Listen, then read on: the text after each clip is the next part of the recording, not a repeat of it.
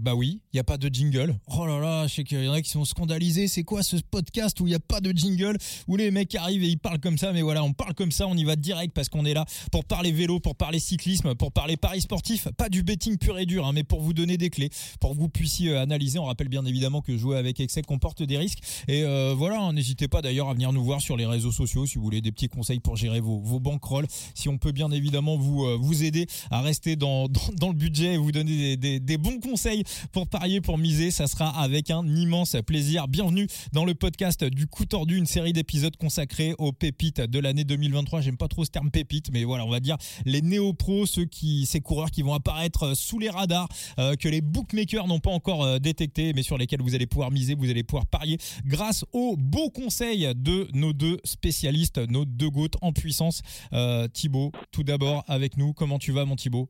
Eh ben, ça va fort bien depuis la dernière fois. Euh, ça date de tellement longtemps. Bah moi, mon Thibaut, tu sais quoi, j'ai envie de te souhaiter un joyeux Noël. Voilà, on est le 23 décembre. Il y en a probablement qui vont nous écouter le 24, le 25. On, on est là, voilà, entre les, entre le foie gras, entre les, entre les bûches de Noël. Voilà. Bon Noël à toi, mon Thibaut. Bah, merci. Enzo, les fêtes de fin d'année se passent bien? Bah écoute, on est en pleine préparation là. Le sapin est fait, c'est en train de cuisiner, c'est super. Bon, très bien, ouais, t'es, euh, ah bah oui, bah, y a- ouais, voilà, c'est vrai que, c'est vrai que Ah, je la bloque, hein. Ouais, t'as- encore le temps de te déguiser en, en Père Noël. Ton petit, il est, euh, voilà. Il est trop petit pour. euh, mais, euh, mais voilà, l'an prochain, tu nous feras en, en mode, euh, en mode Père Noël, ce podcast. Exactement. Bon, pour euh, ce nouvel épisode, donc au milieu des, au milieu des sapins de Noël, on va parler de la Movistar, on va parler de nos amis de la Quick Step et puis on va parler également de nos amis de la Jumbo Visma. Bon, on va attaquer direct avec la Jumbo Visma. Voilà, un gros steak, on y va direct, hein, plein de Noël. La Jumbo, déjà, bah, des, bons, des mauvais souvenirs pour, pour cette année 2000, euh, 2022, des, des, des paris que tu aurais, euh, tu aurais gagné grâce à la Jumbo, euh, Thibaut. Euh, non, bah, évidemment, c'est une équipe qui aura régalé, que ce soit visuellement comme du côté bah, peut-être un peu plus Paris. hein. on se souviendra de ton côté et de Christophe Laporte sur le Tour de France, cette victoire offerte Mmh. euh, sur un plateau en hommage, mais, euh, mais au-delà de ça, c'est une saison monumentale qu'ils nous ont offert visuellement et euh, on, on s'est régalé. Bon, tu peux le dire, hein, tu l'avais prise à combien, toi, la cote de la porte Je sais plus. Là, tu, Ah ouais, me, tu te me le demandes. euh, 80, 81, tu l'avais. ouais, c'est ça. T'as bien croqué. Hein. Là, c'était un, un bon Noël en avance hein, de...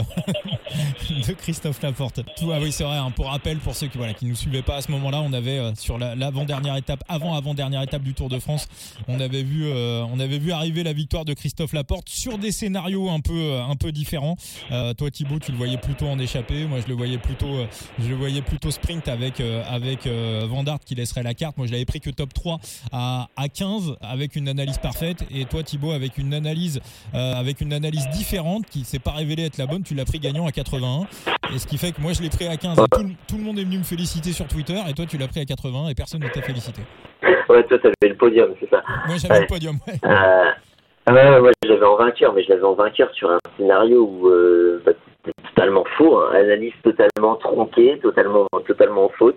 Et je m'attendais absolument pas à un scénario où, euh, si ça arrivait au sprint, euh, Wood Van Aert lui laisserait la victoire.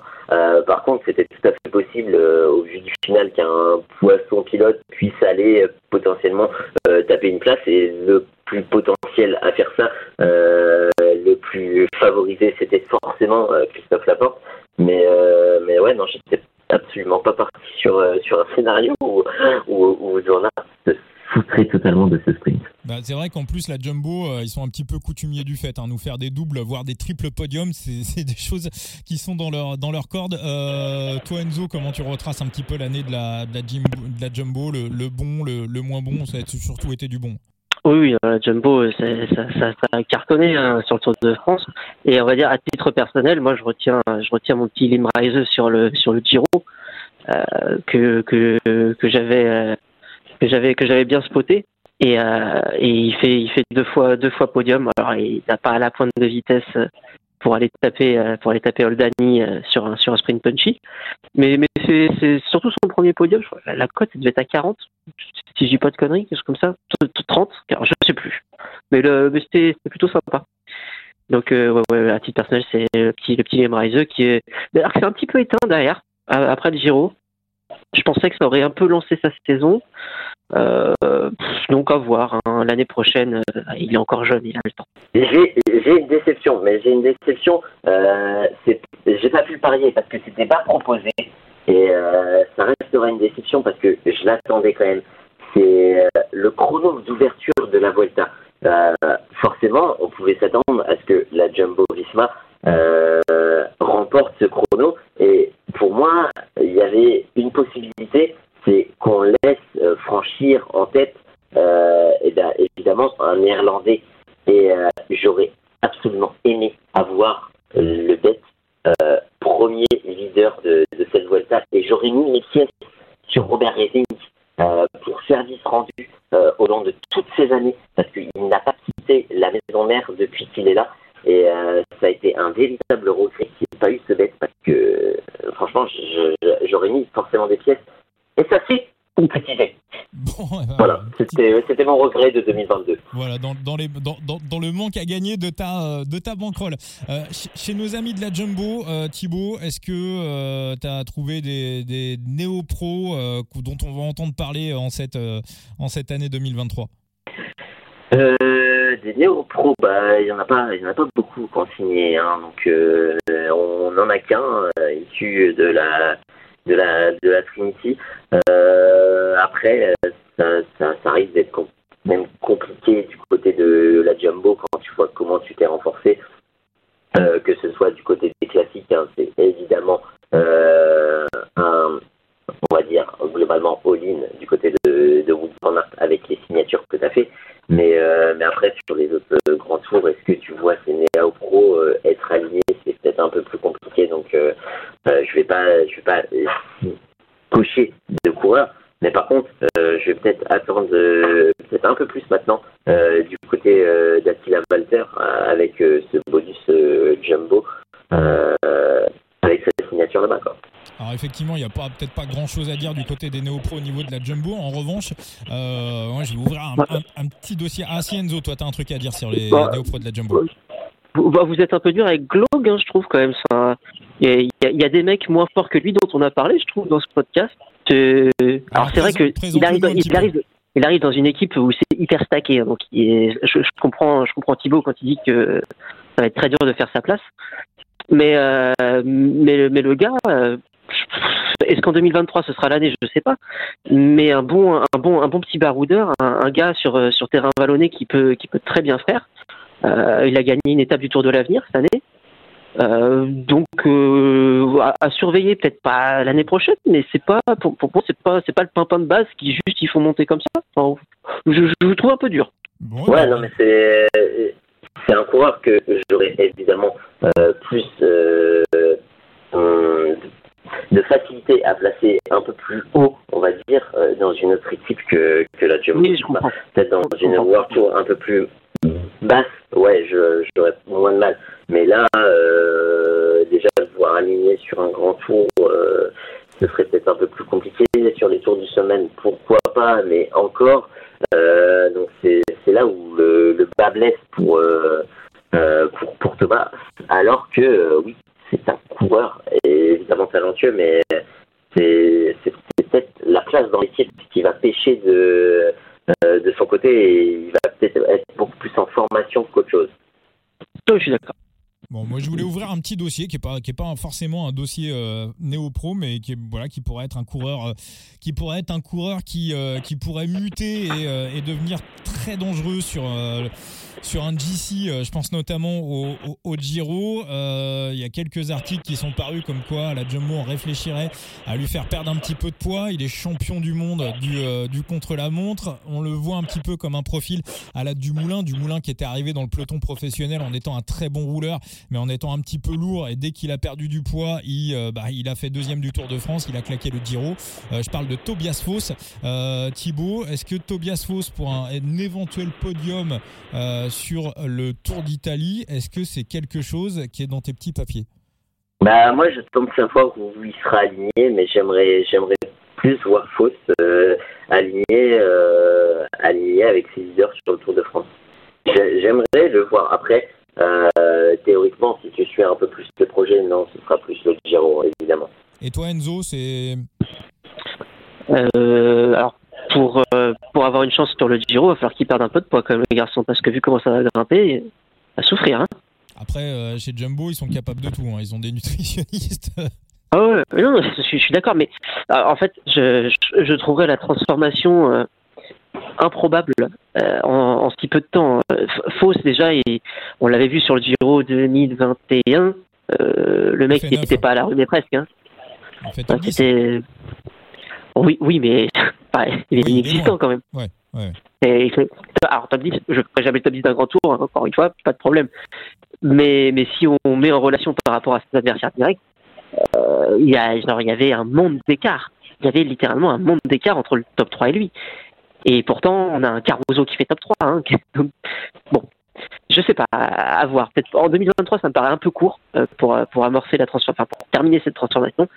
Euh, à voir dans les, années, dans les années suivantes. Il est encore jeune, il y a le temps. Après, moi, moi je pense que la clé, euh, ça va être de bien l'observer euh, à la sortie de l'hiver sur les réseaux sociaux, comparer les photos de ce qu'on a eu là à son titre de champion du monde et de ce qu'on va avoir au début de l'année.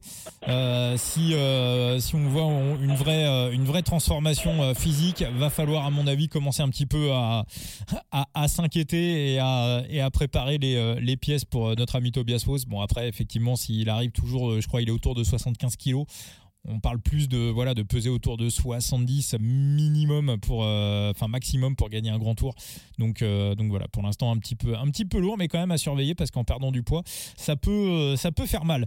On va aller chez nos amis de la Movistar chez Zebio Onzoué est-ce qu'on a des est-ce qu'on a des des des néo pros pas trop trop la tradition de Movistar de, de, faire exploser des, pépites. Toi, Thibaut, t'as noté un truc? Est-ce que Romero, euh, pourquoi pas, pourquoi pas l'avoir dans les papiers après? C'est pas forcément un coureur que j'attends en, 2023. C'est un peu à l'image de bah, du, précédent nommé. Euh, non, euh, du côté, je l'attends peut-être plus en 2024 qu'en 2023. Et toi, Enzo, la Movistar Quelque chose à, retenir Ouais, bah moi j'attends le néo-pro Henrik Max qui a, qui a, qui a retrouvé non, mais son, niveau en fin d'année. Et en vrai, j'allais dire même son niveau tout au long de l'année. Si tu retires les chutes, bon, ça veut dire qu'il sait pas très bien tenir sur son vélo, c'est pas cool. Mais s'il si, n'avait pas chuté, ses résultats au long de l'année auraient été vraiment, vraiment très, très intéressants. Hein. Euh, que ce soit sur Tirreno ou euh, euh, Pays Basque aussi, il était. Ah, une autre course, pareil, gueule le pauvre. Mais quand tu vois le niveau affiché sur la Vuelta, on lui offre une Vuelta. Et imaginons que la troisième semaine, il y avait vraiment de la montagne. Je pense qu'on aurait pu avoir une bataille je pense qu'on aurait pu avoir une bataille. Là, c'était trop, trop compliqué euh, face à un gros rouleur comme Remco, sur cette troisième semaine-là. Euh, tu vois son niveau aussi sur le Tour de Lombardie face à, face à Pogacar. Euh, un Pogacar qu'il a même battu sur une semi-classique italienne quelques jours auparavant. Si il tient ce niveau de forme et qu'il arrive encore à, à hausser d'un petit ton, c'est, ça va être un des gars à suivre et auquel il faudra faire très très attention. Et puis on peut rajouter également que bah, pour l'année pour 2022, euh, sur la Vuelta, il avait aussi un petit peu le, le, le, frein à main avec euh, les points UCI. Il fallait absolument assurer euh, un top 2 pour aller gratter les points qui qu'on permis à la Movistar de se maintenir. Donc voilà, il pouvait pas non plus se permettre de faire all-in pour voilà, fallait, fallait assurer la fallait assurer la survie de l'équipe. On va euh, basculer chez euh, nos amis de la, de Quick Step. Euh, alors, on n'en avait pas parlé dans la première série de, de, podcasts et des, petits retours. c'est notre ami Julian Alain Philippe. Alors, lui, c'est pas un néo-pro, on va plutôt le mettre dans la catégorie des, bons et des mauvais souvenirs de 2022.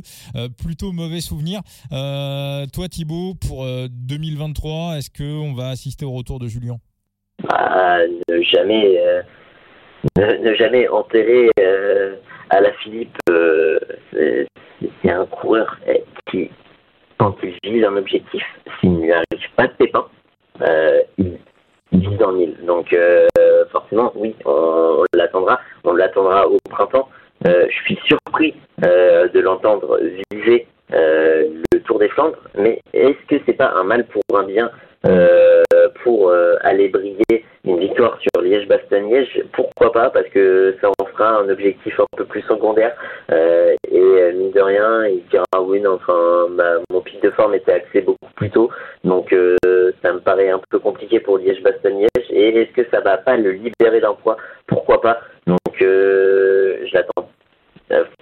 J'ai l'impression que le Tour des France, ce sera trop compliqué pour lui au vu du potentiel plateau qu'il va y avoir euh, des équipes et surtout bah on le voit maintenant euh, la Jumbo se comporte comme le Wolfpack sur les classiques mais euh, mais ça peut ça peut viser dans le Nil du côté de Liège, pas de Liège. Toi Enzo, le retour de Julien au premier plan, c'est pas t'y crois moyennement toi?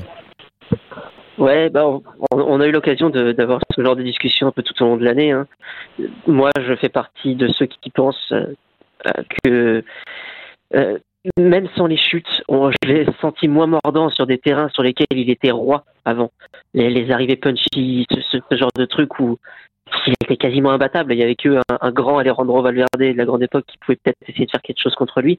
Et encore, euh, cette année, il était bah, c'était pas pareil. Même, même avec les chutes, je, veux bien entendre qu'il n'a pas eu une année très simple. Mais je sais pas. Est-ce que le fait de ne plus avoir le maillot de champion du monde, ça va un petit peu le libérer aussi, lui permettre de retrouver le Julien d'avant?